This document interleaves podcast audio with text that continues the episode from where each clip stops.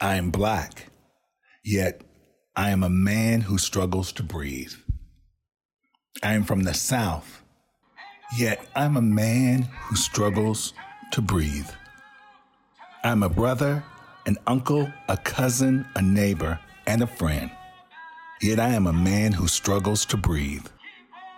I am American, a black American man who in 2020 struggles to breathe.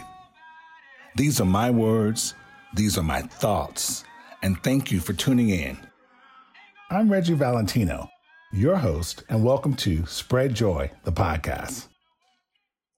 Today's episode is dedicated to George Floyd, all black men and black women, and all people of color who have lost their lives due to police brutality. This type of story is not new. But no longer can I stay silent to the breath and voices that are being extinguished from our brown and black brothers and sisters. As a 53 year old black male, I know firsthand that police brutality and systemic racism are alive and well in America. The only difference today is due to technology and having the abuse captured in real time by a cell phone. George Floyd's story is our story. Because where there is no justice, there is no peace. Because Black Lives Matter. Today's climate in the U.S. reminds me of a poem by Langston Hughes called Beaumont to Detroit, which was written in 1943. Its tone and rhetoric is so reminiscent to today's climate and the hatred and racism still resonates the same. Beaumont to Detroit by Langston Hughes. Looky here, America. What you done done. Let things drift until the riots come. Now your policemen let your mobs run free. I reckon you don't care nothing about me. You tell me that Hitler is a mighty bad man. I guess he took his lessons from the Ku Klux Klan. You tell me Mussolini's got an evil heart. Well, it must have been in Beaumont that he had his start. Because everything that Hitler and Mussolini do, Negroes get the same treatment from you. You Jim Crowed me before Hitler rose to power, and you're still Jim Crowing me right now, this very hour. Yet you say we're fighting for democracy. Then why don't democracy include me? I ask you this question because I want to know how long I got to fight both Hitler and Jim Crow. Now, during the last couple of weeks, this poem and the actions uh, that have uh, sprung up around the United States due to the death of George Floyd and the protest that it sparked. You know, it's a shame that George Floyd had to become the face and father of a movement that's been going on for 400 years. We have yet to be recognized that we are integral to the fabric of this society. Not just the American society, but the world society. When you think about what Langston Hughes was speaking of with the poem Beaumont to Detroit. Beaumont, Texas was a thriving black community, and it had 4,000 whites descend upon it, destroy the stores, and ransack the homes, and just destroy the community. And you're looking at today, the reverse of that. People being like, why are they, you know, if Black Lives Matter, why are you tearing up your own neighborhoods? Or why are you burning down these stores? Or why are you looting? Well, it's something that was shown to our culture time and time again. When we were shown that we were worth nothing. You know, I think people forget that we were brought here as property. We were part of the economy. We were the reason that the stock market was up, you know, due to the labor that was forced upon us to make our slaveholders wealthy. And when I think about my childhood and what my parents tried to instill in me, you know, this sense of pride and honor You know, my parents were very involved in the civil rights movement.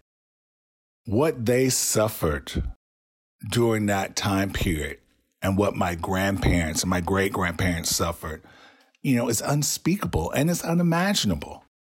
Yet my family raised my siblings and myself knowing that we always had to be better. We had to do better. We had to be the best at anything that we put our minds to. And when it came to our education, that was the most important thing because that was our ticket out, out of poverty, you know, out of being looked at as less than. And even with that, my parents always made me understand that we always had to be on guard. As a kid going into the store, you couldn't go in with your hands in your pocket because you didn't want anybody to think that you had stolen anything. And if when you walked out, make sure you had your receipt in your bag just in case you were stopped. You know, children were seen and not heard back then. And you couldn't mouth out to an elder of any color. But you had to make sure that if a policeman stopped you, if you were driving, you had your hands on the dash or on the steering wheel. You asked the officer politely if you could grab your license. There's certain protocols uh, because we always knew that I could disappear. I could become a statistic. And even though my family was very much adamant about making sure I understood that. I always told them, oh, that's from when you, you know, were growing up. Those things don't happen today. You know, we grew up going to private schools. We weren't wealthy. It's just our parents wanted an education for us, a better education than what they had. And we grew up Catholic. And so we were intertwined within not just a religion, but with different groups of people also going to the schools that I attended. And, you know, I was a minority. And when I was going to school, there was a huge Hispanic population in the Catholic schools and white. But I was always a minority. And generally, until my brother and sister, you know, came to school, or, you know, I had some other friends that came to school, you know, same school that, you know, I forged relationships with all sorts of people growing up. But I also had to know, quote unquote, my place. Couldn't step on anybody's toes, especially if they were white. I had to dumb myself down. I had to play this game. And it was a game I didn't necessarily understand, but it was something that my parents were so adamant about me actually realizing that it was necessary. And I didn't realize until I went away to college. I was attacked twice in North Carolina. It's just simply because of the color of my skin. The first time it happened, it was outside of school. I was out shooting pool with some friends. And next to us, there was a couple of guys, and there was another black gentleman with them. And he was shooting pool, and we shooting pool, hanging out. And you could buy beer there. And my buddies were going to go get some beer, and I was walking to the car with the girls. And as we're getting in the car, the guys that were playing pool, two of them came out next to you know next to us, and I moved out of the way thinking they're going to walk by, and they kicked me in the balls and threw me up against the car, and they said, "Boy, we gonna kill you." And I was just shook. I didn't know what to. I didn't know if I should run or if I should you know, just, I don't know, scream or I was thinking a thousand thoughts per minute. And I was like, if I run, they're going to shoot me in the back or, okay, what are they going to do to the girls? Okay, what, are, okay, I could end up dead and nobody, you know, they could drag me off somewhere. I was just in a frenzy. In the meantime, I'm, all of those thoughts are going through my head and they're kicking the girls in the face and kicking them and throwing them into like up against the car. And and they're trying to get in the car and get out of the way. And they're calling them nigger loving bitches. And I'm freaking out and I'm trying to protect the girls and I'm trying to get in the car and get away from them. And I get in the car and I get the doors shut and it was just a commotion that was all over the place. And I just grabbed the steering wheel and I knew I didn't have the keys and I started honking on the horn. And my friends came out and the bartender ran out with the shotgun and he was like, Do you want us to call the police? Because he's like, Back the fuck off. Leave him alone. They knew us. They knew we came there all the time. And he's like, Reggie, do you want us to call the police? And I was like, no, I just need to get back. I need to get back to campus. I didn't want them to call the police because I don't know who they knew. I didn't know if it was their cousin or uncle or whoever. And everything that my parents had always warned me about became true that day. All of it. And I understood why they talked to me and my siblings about how we needed to interact in the world. I stayed on campus after that for probably two, three months without leaving. I was freaked out. I didn't I didn't know who was my friend because, you know, here I am naive to the ways of the world. When I was growing up, you know, the United States was called the melting pot. And I was always fascinated by that. And I was like, oh, wow. I wanted to know, you know, what was in this fantastic brew. I wanted to know if we were all melting together, where did we all come from? Yeah, people say they're African. Well, I'm African American. Well, have you ever been to Africa? I'm Irish American. Have you ever been to Ireland? I'm Italian American. Have you ever been to Italy? I wanted to know where these people came from.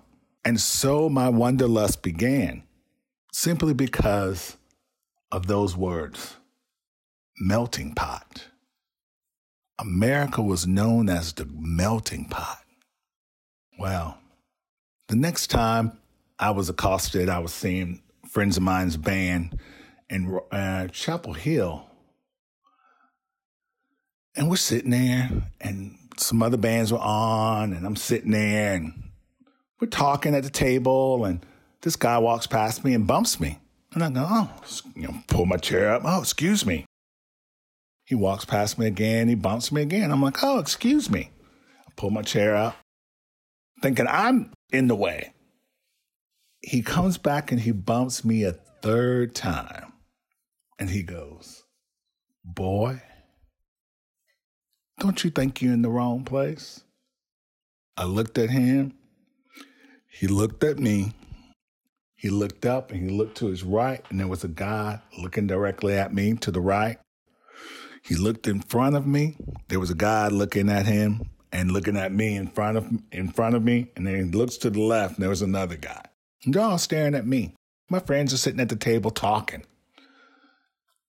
And at that moment, I knew that if I didn't get out of there, I wouldn't live to see tomorrow. The guy walks past me and I get my friend's attention and I go, Hey, you got, I was like, we got to get out of here. And they're like, what, what, what? I was like, we got to get out of here now. You got to get me out right now. And they were just like, no, what are you talking about? Let's, yeah, well, we'll get the manager. And I was like, no, no, no, no, no. I was like, you all don't understand. I was like, these guys are set up and they're going to kill me. That fear and that, what you know to be true, that you could, I could smell the death. I knew that they were out to get me and not in a, they're going to get me. No, they were going to kill me simply because of the color of my skin. They escorted me out and we get in the car and I was like, we can't drive straight back to uh, the apartment. I said, we have to drive around. I said, because they will follow us and follow where we are to see where we are to, you know, to grab me. And they all thought I was crazy and, yeah, but they realized that, you know, from my being so upset that it was very serious. And, you know, something that once again, I had to ultimately internalize because they didn't understand where I was coming from. You know, and it happened a third time. I was in Newnan, Georgia, getting ready to move to California. And I'm walking to my friend's apartment. It's a beautiful sunny day. And here I am thinking, oh, how lovely. You know, it's beautiful out. I'm moving to California. You know, we get ready to drive cross country tomorrow morning. I look over, there's a lake to my left, and I look over and I'm like, oh, wow, guy and this girl over there having lunch by the lake. Uh, it's like, how romantic is that? This is me being naive. As I walk up a little closer, the guy gets out of the car and he pulls a gun up with a scope on it and he points it at me. And I was like, oh my God, oh my God, oh my God, oh my God. this guy's to kill me. And I was like, if I run, he's to shoot me in the back and he's probably just to wound me. He's to drag me off somewhere. And this is middle of the day. Nobody's driving down this street. My friend's apartments, I could see through the woods. And I was like, if I run through the woods, he's to shoot me in the back. Well, just at that moment, I'm trying to figure out what I'm to do. And I'm, you know, looking at the situation. Everything's going a thousand miles per minute in my head. And a car starts coming down the street. I see the guy put down the gun and I strike out running. And I run to my friend's apartment and it's on the first floor. And I get in and it's one of those apartments where the balcony is up front.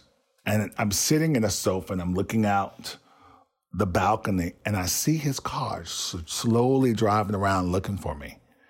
And I jump down to the floor and I'm like, oh my God, oh my God. And I crawl into my friend's bedroom and I hid in there until he got home from work.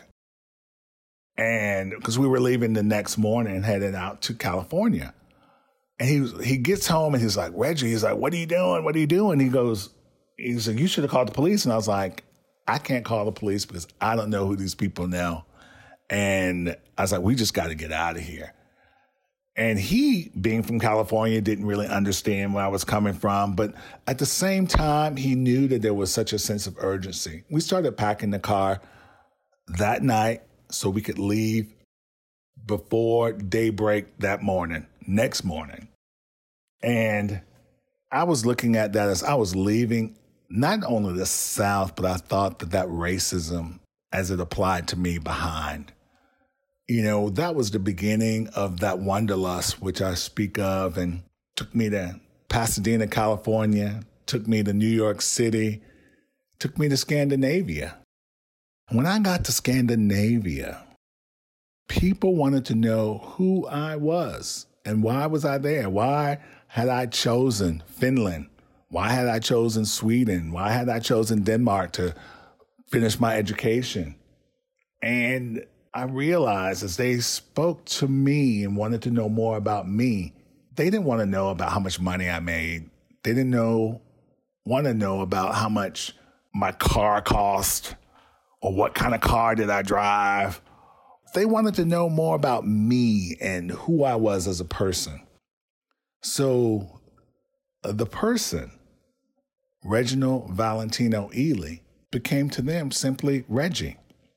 They saw me for who I was. I was a black American man who they were just enamored by the fact that I had come to Scandinavia to discover another culture.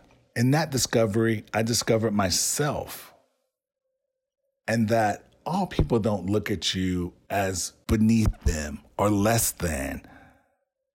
Or you don't have to watch your steps. They really wanted to know who I was. I didn't have to dumb myself down. I didn't have to go to a job that I knew I knew more than the owner, but yet I had to pretend that I didn't know anything. I could go and have as much knowledge and experience as the next person, and my voice and my being was heard. So I became whole the five years I spent in Scandinavia. I grew up. I grew into the Black American man Reggie Valentino. And I'm proud to be to this day.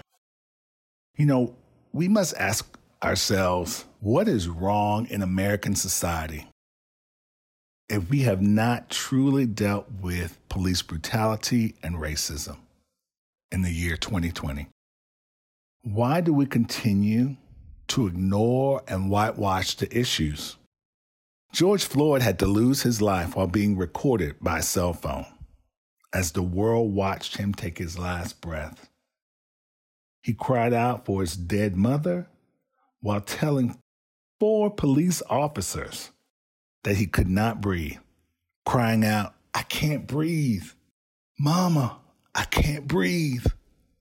As the officer slowly suffocated him while one watched, one had a knee on his neck, and two other officers had knees on his back for 8 minutes and 46 seconds while he was handcuffed and lying face down in the streets for the American people and the world to understand our plight with systemic racism and police brutality.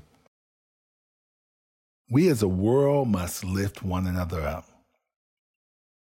As you can see, the Black Lives Matter marches, not just in the United States, but across the globe. George Floyd's death sparked a movement, a movement that has been there and gone unanswered since the 60s. Really, you know, the 50s. Let's be very clear the civil rights movement. George Floyd, Ahmaud Arbery, Breonna Taylor, Sandra Bland, Rekia Boyd, Michael Brown, Philando Castile, Jordan Davis, Eric Gardner, Freddie Gray, Botham Jean, Atatiana Jefferson, Trayvon Martin, Renisha McBride, Tony McDowell, Laquan McDonald, Nina Pope, Tamir Rice, Walter Scott, Alton Sterling. We must never forget their names. We must never forget their plight and their fight for justice. For these lives lost, the police must be held accountable. We must be encouraging and resilient because we are stronger together. This podcast goes out to all the families of color in America who have lost a loved one due to excessive force, hate crimes, and police brutality. I'm Reggie Valentino. Please join me every Thursday for storytelling and casual conversations. For more information, please log on to spreadjoy.com or email me at reggievalentino at spreadjoy.com. Or for more ways to get involved, please check out Black Lives Matter, Equal Justice Initiative, Fair Fight, Transgender, Gender Variant, and Intersex Justice Project, and the Okra Project to show your support. Thanks for listening. Spread joy and change lives.